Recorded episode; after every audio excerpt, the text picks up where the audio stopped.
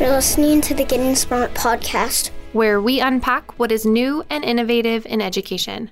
I'm your host, Jessica, and today we're talking with Ron Berger. But first, let's learn a little bit about him. Ron taught in a little town in western Massachusetts for 25 years. Just about everyone under the age of 50 in Shutesbury was in Ron Berger's class. The fact that his nurse, plumber, and accountant had all been in his class helped him understand the bigger picture. It made him ask himself do they understand high quality work? Do they have courage? Do they have quality values? And do they use critical thinking? Would I trust my life to that person? Berger went on to develop the Expeditionary Learning School model, a project based, community connected approach focused on doing authentic quality work. After growing a network of schools, EL Education launched an engaging line of highly effective open curriculum. Ron's new book, The Leaders of Their Own Learning Companion, is a sequel to a popular 2014 book. It's based on the same eight practices and packed full of examples and tips to help teachers implement more effectively. Let's listen in as Ron talks with Tom. Ron Berger, welcome to the Getting Smart podcast. Thank you, Tom. It's a pleasure to be here.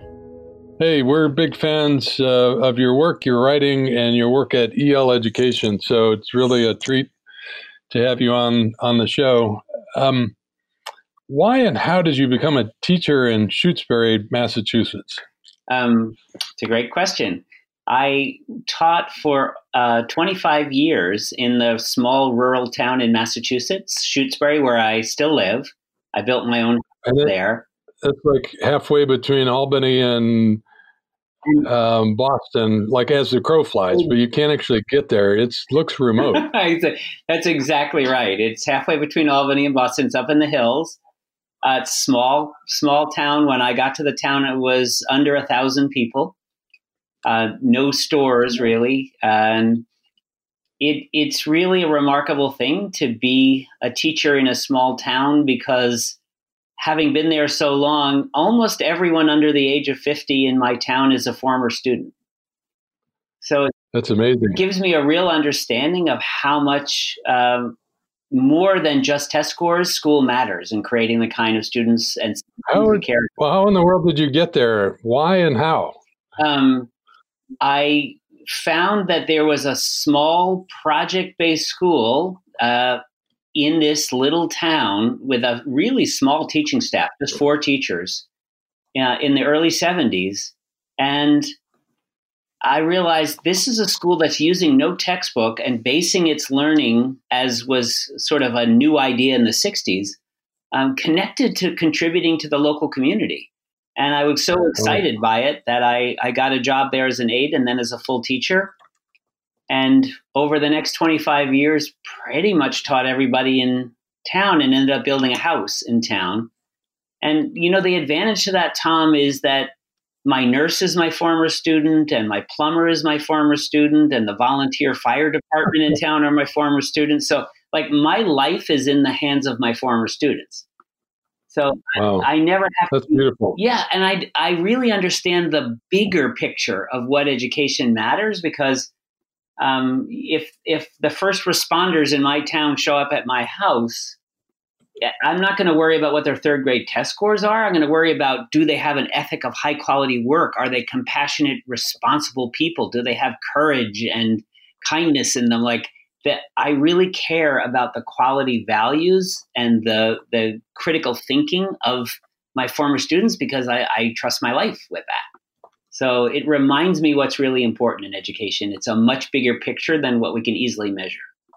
Well, I and I love how you said that you you discovered the schoolwork contributing to the community was uh, the the focus. Um, two observations: one, I still see the evidence of that in your work today, and two, that's the subject of our next book. We've been writing a lot about contribution and how we've sort of rediscovered its importance and why we think it should be uh, central to, to education. So we'll talk more about that, but I do just want to underscore what a delightful discovery that was for you and how central that has seems to have remained in your in your own career and work. Absolutely so. I, I feel very fortunate. So, what was this about building a house? Did, were you a carpenter, or are you a self-taught uh, carpenter? Well, I I was a rural public school teacher for 25 years, and I probably don't have to tell you that it wasn't the highest paying job. Um, right. My first full time salary in town was seven thousand dollars a year. So uh, for 25 years, I had a second job in evenings, weekends, uh, vacation times, in which I was working full time as a carpenter in that job. So I built lots of houses, um, all residential, no commercial real uh, carpentry, but I did a lot of residential carpentry for 25 years. And so I didn't really have the money on a teacher's salary to buy a house, but I had the money to buy land and get local lumber and stone. And so I built the house myself, actually, with my family. Wow. And my students did a lot of critique of the blueprints of my house, actually. I brought the blueprints in, and my students all year long gave me ideas for revising the blueprints, and they came over during construction all the time. And, you know, 30 years later, they still stop by all the time to see how the house is. So I, I also in your writing have have noticed the the idea of craftsmanship uh, really come through. You've mentioned that a couple times, but maybe you could say more about an appreciation for craftsmanship. Yeah, I mean, my vision in education is that once kids are done with school, they're measured for the rest of their lives by the quality of their work and the quality of, of their character, like the kind of human being they are.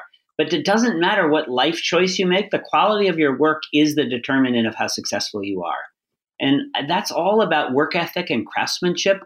And I think the rush of school, the pressure of schools to prepare kids for high stakes tests, makes it hard for teachers to focus on craftsmanship. But I think there's nothing more important because when kids leave school with a a deep ethic of craftsmanship, of everything they do, they want to do it well. It doesn't matter what job they go into, what life choice they make. Like that's going to be the kind of person you want to have working with you. Yeah, that's um, that's a beautiful thought. I it's it's interesting. I just listened to the uh, Malcolm Gladwell revisionist history podcast. The last two, he's been going off on the LSAT, and he points out how ridiculous it is to have a time uh, test to get into law school because in the long run, uh, the the win goes to the tortoise, the the smart, thoughtful uh, craftsman that that really makes the best argument, and it doesn't have anything to do with uh, the time pressure of a of a standardized test. So. Exactly, and it, it's it's beyond standardized tests, and it's not the fault of teachers but it's it's kind of the legacy of schools, the kind of schools we all attended.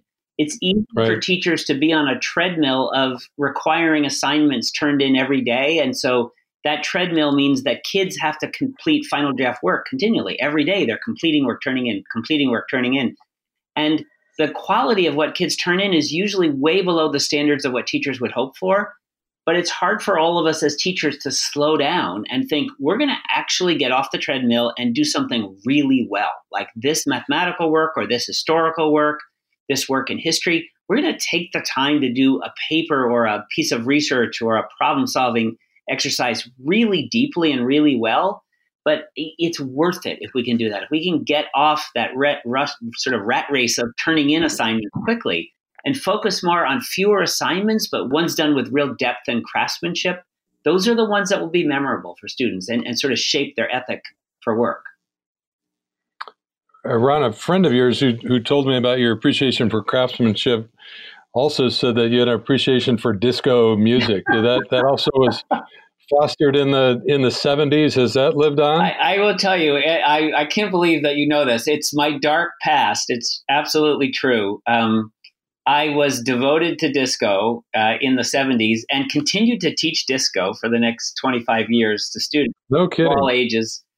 Uh, in the back in the 70s, I was even teaching adult classes. But I will say, in defense of disco, it was a very powerful, diverse movement for those who know it. Even people that are critical of the music should look into the fact that the early discotheques were places where um, black and white and uh, brown, Latino, gay and straight, transgender, everybody was on the dance floor together.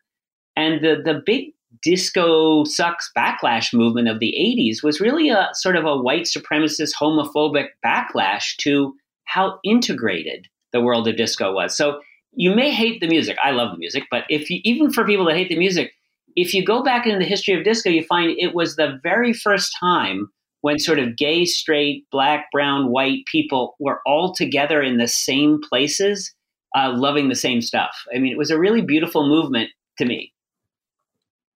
Uh, my wife and I agree. We we grew up in a disco, Donna Summer, and our we raised our kids on uh, Earth, Wind, and Fire and Tower of Power. I love it. I love it. I, I don't meet too uh, many people who will bond with me on this one. I well, and this might be a, a, parting of ways, but I, I heard from the same source that you remain a real student of popular culture. That you may live in a small town, but but uh, things like People Magazine really keep you in touch with the uh, the rest of the world. Well, I, will tell you, as somebody who I spend my whole life going into to schools all over America, and I feel like I've got to stay up on popular culture, otherwise I'll have no idea what kids are talking about. So um, I try to be current enough on popular culture so that when kids are talking about the people they're they are instant messaging and posting on Instagram and following and stuff that at least I have some idea who's current and I at least know what they're talking about. Exactly, I can be in conversations with teenagers and be not too clueless. So it's absolutely true. when when did you discover expeditionary learning? Um, I was very fortunate, Tom, in that I was um, I did my graduate work at, at Harvard Graduate School of Education, and then started collaborating after that with Howard Gardner and Steve Seidel of Project Zero there. Right at the time that people at Harvard got the idea to apply to the New American Schools grant proposal for a new vision of schooling it was a it was a partnership between Harvard Graduate School of Education and Outward Bound USA, the wilderness organization that takes people in the wilderness not to build wilderness skills, but to build character uh, through the wilderness.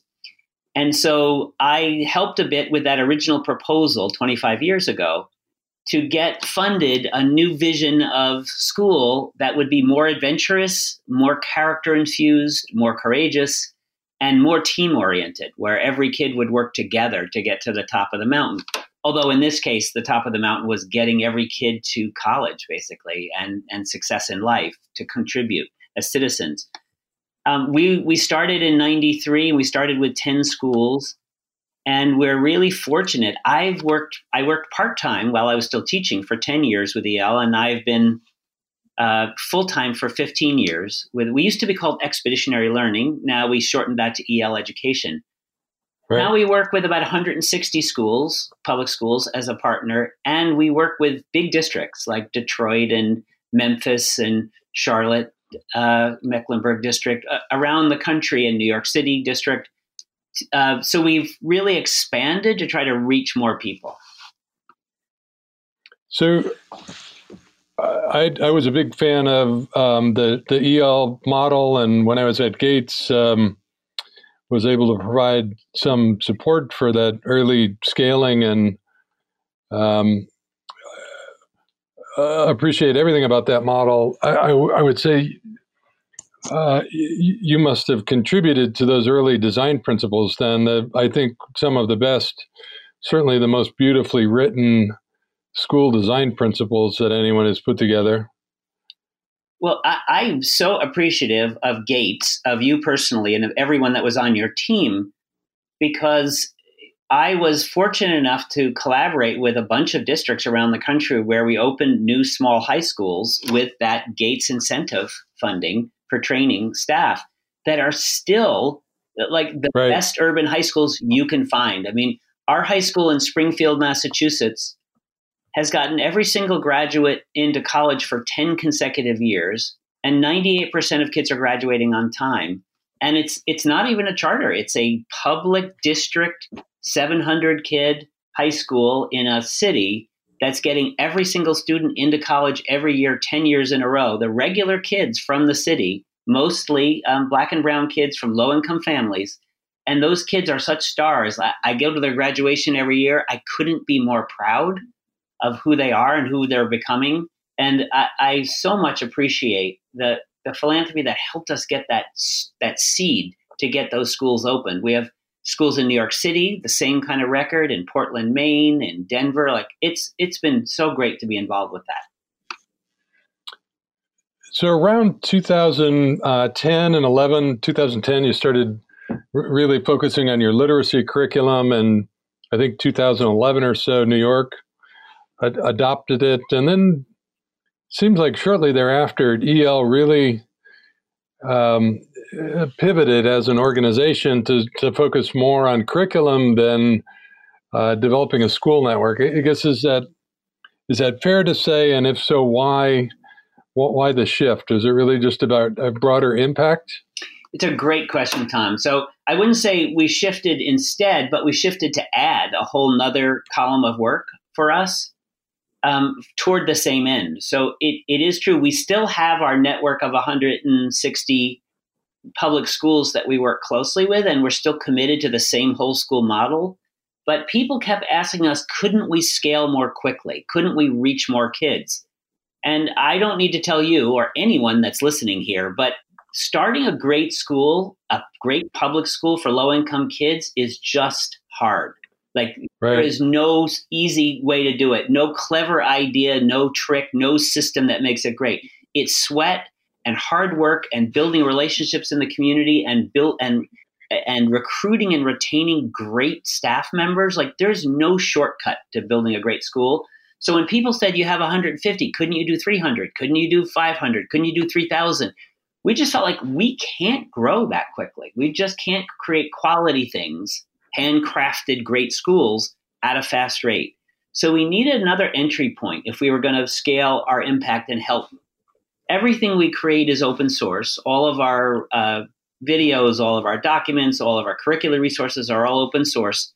And so we worked on creating an open source literacy curriculum that would engage students in a different way. It would be more challenging, more engaging, more empowering than the typical stuff out there. And we offered it open source. Originally, that was for the state of New York, but then it got downloaded more than 10 million times online. And so it's really spread. And it got the highest uh, ratings from Ed Reports, who uh, is like the consumer reports of curriculum. So a lot of districts have picked it up. So for us, it's been an entry point to reaching a lot more kids quickly. And we, we're not reaching them with the whole model of EL education yet, but we're reaching them with the core values of the model of empowering kids and empowering teachers to do much more challenging and more meaningful work together. So, for example, all the students in Detroit are using this uh, curriculum all the students in in uh, Wake County, North Carolina, and Charlotte Mecklenburg County, North Carolina, and Memphis, Tennessee. Half the students in New York City. And so it's a, a, beginning place for us for teachers to change their practice from a stand and deliver kind of practice where kids are sitting in their seats to a getting kids engaged with the work, discussing, debating, presenting their thinking, diving into harder things, uh, being critical thinkers with each other and our hope is that it's an entry point for school change that has a different seed of starting. Like we can reach more people quickly with that seed. And we hope that they'll want to follow that with more whole school transformation, more infusion of character education, more infusion of deep project based learning. Like we hope it's a different entry point to the same end. Around the same time, around 2011, I, I think you started a project with Harvard uh, GSE on called Models of Excellence. What what was uh, behind that? Oh, this is my personal deepest passion. So um, I've been in education now, Tom, for about 45 years, and the entire time I have been collecting student work. I'm a, I'm just passionate about the fact that I think we underestimate the beautiful work that kids can do and the sophisticated, complex work that kids can do. So I've been trying to collect examples of the best things that kids can create. It, it, interdisciplinary projects, mathematical projects, historical projects, scientific projects, great writing. And I can't tell you how many plastic bins I have of student work. Uh, our, my office is filled with them, my home is filled with them. Um, finally, 10 years ago, my colleague at Harvard, Steve Seidel, was willing to work with me to get a little bit of philanthropic investment that so that we could scan all of that work uh, and create a website so we could offer it for free without me having to travel around the country with a giant suitcase to actually physically share it with people. So we now have hundreds and hundreds of pieces of exemplary student project work from all over the country and beyond, some international work as well, from pre K to 12th grade, uh, um, housed online in the Models of Excellence website. There's a project collection and a writing collection. Everything that's on there is open source and free. It's all downloadable for teachers who want to look at models of what a great research paper, what a great field guide, what a great uh, project to change, transform a local community through uh, active citizenship. So there's there's videos on there, there's websites on there, and we welcome anyone in the country to send us work. There's a submit work button on there. Not everything submitted gets uploaded. There's a curation team at Harvard and at EL that reviews each piece. But we are always looking to get more pieces of work that show what students can do in the world, where they can make meaningful contributions, beautiful work. And it's my baby. Like I love getting yeah. for this website. It's a great it's a great resource. Thank you. Uh, it, it's models of excellence. We'll include the link in the uh, in the show notes. Ron, a quick um, reflection: Under what conditions do students do world class work? It's a great question. So, I mean, I would start out by saying that the school culture has to be a place where kids feel like they're respected, where they belong, where it's a safe place to take risks and to dig deeply, kids have to feel kids from all backgrounds and cultures have to feel respected and honored like this is a place i can dig in and be my best self and my true self secondly the work that kids do has to be meaningful like the work that kids do shouldn't just be an exercise for their teacher but it should be meaningful work that they think if we get this right it's going to make a difference beyond our classroom beyond our school like we can create something of quality that will make an impact in the world even if it's just making people in the senior center feel more alive and, and valued and honored. It may be something with community impact or helping a preschool with something, but it, it has a purpose that contributes to the world. Next, I would say kids need professional models. You need to get outside experts who are authors, scientists, uh, artists, uh, legislators. You need people to come in, and so the teacher is not the expert, but the actual professional experts helps shepherd student work toward adult quality, like real stuff. It's a different use of experts. It's not bringing in an expert to talk about my life as a scientist. It's bringing in a scientist to say, we're testing the water in every well in town and we we are we want to make sure that our data are accurate so that when we create individual reports for each family and a report for the whole town we need expert critique to make sure our protocols are right, our scientific method and experimental technique is right, so that we can make sure that the data we're giving to the town is accurate. So the scientist becomes your guide and collaborator rather than just a guest presenter. So I think having that real, genuine audience for your work that are going to care that you do something well, and then having those local experts to critique your work through multiple drafts and multiple rehearsals to you, till you they get something that is uh, truly world class. Yeah, it's interesting that you started with culture because you, I guess I found in the in the dozens of places where I've seen teenagers do world class work, they're clearly benefiting from feedback, often really tough feedback from real audiences, but because they're in a safe, supportive environment, they can take and use that feedback to do better work. But it, you you can't really you can't get and use that kind of feedback unless you're really in a, a safe space where you feel um, honored and where you belong.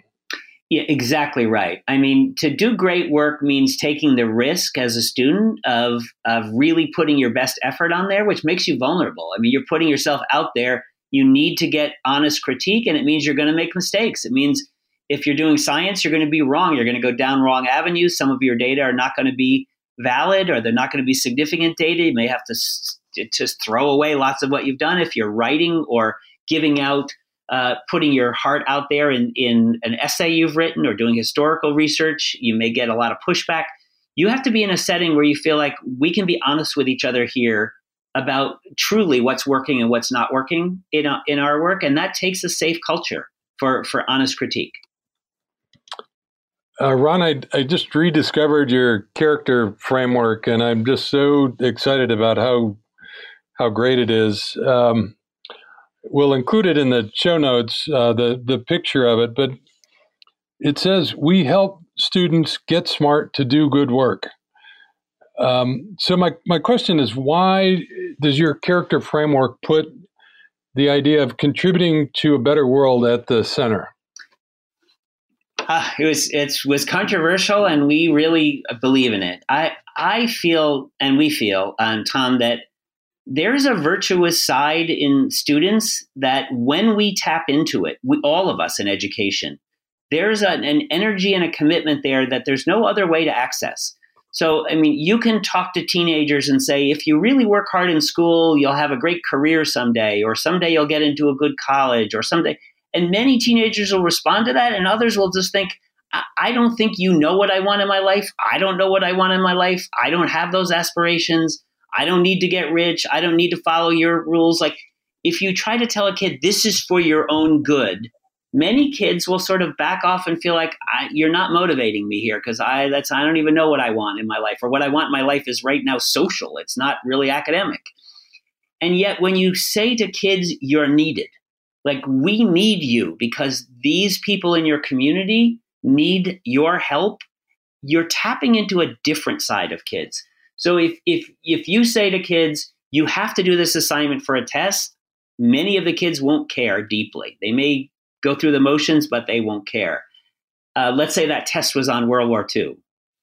If instead you said to those kids, we have a bunch of World War II veterans in our city, and there, there's not too many of them left because uh, the age they are, many World War II vet- veterans are not with us. But the ones we have left are national treasures. Their stories have never been told. Like, no one's ever interviewed these people. No one's ever created a book or a podcast or a film about them but you're going to do it. Like you are the kids who are going to be the interviewers. We're going to work with journalists to learn how to interview well. We're going to create a book to honor their lives. We're going to create a video about their lives. And each one of you is going to be paired with a veteran who's a hero, but nobody knows. It's an unsung, unheralded hero. Like, then you're not asking kids to change themselves. You're asking them to step up to honor someone else. And I've never been in a situation where kids don't rise to that occasion, where they don't feel like I'm going to learn my stuff because I don't want to dishonor this person. Like, this is important. You're trusting me with a contribution that matters. And that kind of provocation invites kids, impels kids to step up and be their best selves. Yeah, I, I love how just just outside of that inner circle where it talks about contribute to a better world, uh, it talks about um, agency and belonging, that sense of identity. And I, I, think we've we've discovered in our our study of uh, the, the future of work that this sense of agency, a clear um, and well formed identity, is is so important. It's always been important, but it's more important than ever. Uh, so we we we just love the construction of your character framework for that reason. Yeah, and we we try to define character as both the being an effective learner, those things like grit and responsibility and perseverance and organization, important parts of character. But equally, the being an ethical person parts of character, being respectful and compassionate and kind to other people, being fair and just and having integrity. Like I feel like character are the the performance parts of who we are and the ethical parts of who we are. Like we need to tap into both of those in kids, and all for the purpose of of helping others, not for just their own edification.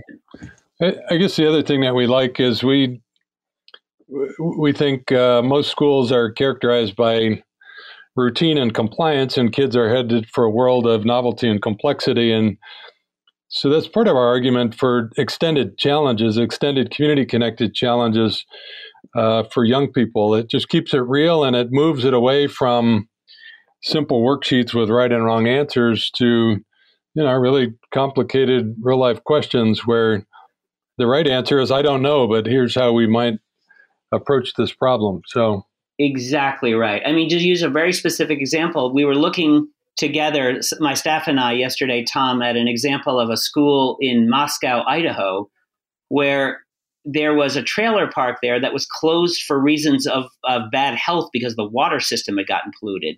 So they closed the trailer park, and then all of the people in the trailer park didn't have homes, and there wasn't adequate housing for them to move into in this ta- in this small town of Moscow, Idaho. The sixth graders in the Palouse Prairie school there took it on as a study of what can we do to support these families who now need to find housing? What are the policies? What are the what's the federal and local support? How can we take this on and make sure families get resettled in a way that's humane and positive for them? These were 11 and 12 year old kids. They took on the the legal parts of that the historical parts of that the the civic parts of how do we get in front of the the local officials and start working to get it, the, the mathematical parts of it. Like that's real hard work. But I, you know, I, I just was so impressed that they had the courage to have kids think, let's take our learning and put it in service of something real for our community. Yeah, that's a great example. In uh, 2014, you published a beautiful book called "Learners of Their Leaders of Their Own Learning" with uh, with Josie Bass. What what was the impetus for that book? There are a number of practices, Tom, that we use in EL schools, none of which, I'll be honest, we invented. They're all practices we've borrowed from other people. Um, and we've worked on refining them with our schools. And those practices put kids at the locus of learning, really, in a way where kids are figuring out what is it I have to know, how close am I to getting there, and how do I know when I've make when I'm making progress toward those goals, academic goals and character goals. And it includes kids presenting formally their learning in many settings to show this is what I'm doing, this is what I'm doing well, this is what I'm still working on, these are my goals in exhibitions of learning, presentations of learning, student led conferences, presentations to community. And we compiled eight different of those practices um, of how to support students to take more ownership over their own growth academically and as as um, scholars and people and compiled all those into our book. And it's actually the book that we've created that has reached the most people. I think it's reached more than a million kids. And and yet the practices in that book were challenging for people. So for it's been out for 5 years. And for 5 years we we've been getting the feedback that we love it in the field and we need more. Like these practices are hard and we're struggling with them. So, so that uh, sort of leads into the, the next question. Uh, you're getting ready to publish a sequel, uh, Leaders of Their Own Learning Companion. So, uh, why the companion? What would you try to do with uh, with the new book, and how, how is it going to help teachers? Well, our hope with this, Tom, was that for we've been in classrooms and districts that are using the original book, Leaders of Their Own Learning, to help them plan how they're using learning targets and checking for understanding and how they're doing student led conferences and presentations of learning. And we're seeing where their struggles are, where we didn't explain things clearly enough, where we didn't give enough examples. We're hearing teachers and school leaders say, Can't you give us more examples of this? Can't you give us more tips when this doesn't go well? And so a couple years ago, we started compiling all the best examples and all the major problems and cr- created a, a, sequel. The sequel has the exact same eight practices that the original book suggests for schools and districts to use. Doesn't add anything new in the, the practices it suggests, but it gives lots of tips about how to implement those more effectively, what happens when things go wrong. Here's how we've seen schools handle that well and we've tried to collect from across the country examples of schools that are really having success with them. So we can give many more examples, both in the book and in um, a companion online site for it. Um, so people that are trying to do student led conferences are trying to use learning targets well, or presentations of learning or standards based grading well, uh, there's a lot more resource for them. So really, it's just like an added resource for people trying those those practices. That's great. It sounds uh, it's a super practical book. I've had a chance to to look at it. Um, it would be a great book for a teacher, um, a team of teachers to review together. um, a great book to use in a in a book study over the course of a couple months. Uh, other ways you'd like to see people using the book? Yeah, I mean, I I had the great fortune of in the last three years traveling every year to Alabama, where it's being used across the state. The original book, and it's been often taken on by a full district, where the district adopts the book and individual schools choose which parts of it they want to begin with so they can move at their own pace. And what I like about that is it's not a mandated thing that schools feel like, oh, another thing we have to do, but rather this book has eight practices that really can um, supercharge student engagement and investment in their work. Which one do we want to start with? And, and school faculties and leaders have chosen one or two to start with and work sometimes for a whole year just on that one practice. So I've been traveling through Alabama working with schools and districts who use it as a common read and use it respectfully with schools and teachers with some choice involved in how deeply do we want to get in? How do we make it our own? How do we make this practice fit our particular version of, of school where we are in our community? And I'm really delighted that the, the original book is as popular in red states as blue states. It's, it's not like a, seen as, oh, this is only for one kind of kid or one kind of state or one kind of school, because any of the practices can be used in any school to sort of start that journey toward more student ownership of work. Yeah, it's a, it's another great contribution. It's super practical. Teachers are, uh, I think, are going to love the book. Uh, the book is "The Leaders of Their Own Learning Companion." Uh, Ron, where can people find you online? Um, it's great to ask. I our our organizational website um, is eleducation.org, and um, I would also say that I hope people will come to our collection of great, beautiful student work, project work, and writing, which is modelsofexcellence.eleducation.org. Um, both to download and look at great student work, but also to submit work. If any of you out there listening feel like I have great student work in my kindergarten or in my 11th grade class. I have beautiful writing or great project, great science work. I hope that you'll be willing to submit it to the open website to see that, uh, so you could share it with people all over the world. Ron, we, we really appreciate your contribution to, to education. It's, uh, it's really great to have you on the show. It's, um, this is a great book. We're going to encourage folks to, to check it out. Check out EL Education and Models of Excellence. Um, Ron, thanks for joining us. Uh, I thank you so much for having me on, and and to anyone who's out there listening, thank you for your work in public education. Um, that Absolutely. the most important people in the country, in my mind. Thanks, Ron. Thank you. Thanks to Ron for joining us on the podcast today. Like our team at Getting Smart, EL Education has been a great advocate for high quality project based learning. For more on provoking deeper learning, see episode 203 with Professor Jal Mehta. You can find a link to that in the show notes or on the blog. That's it for today, listeners. Please make sure you're subscribed to the podcast so you don't miss out on any future episodes, and go ahead and leave us a rating or a review while you're at it. Thanks for tuning in for the Getting Smart podcast. This is Jessica signing off.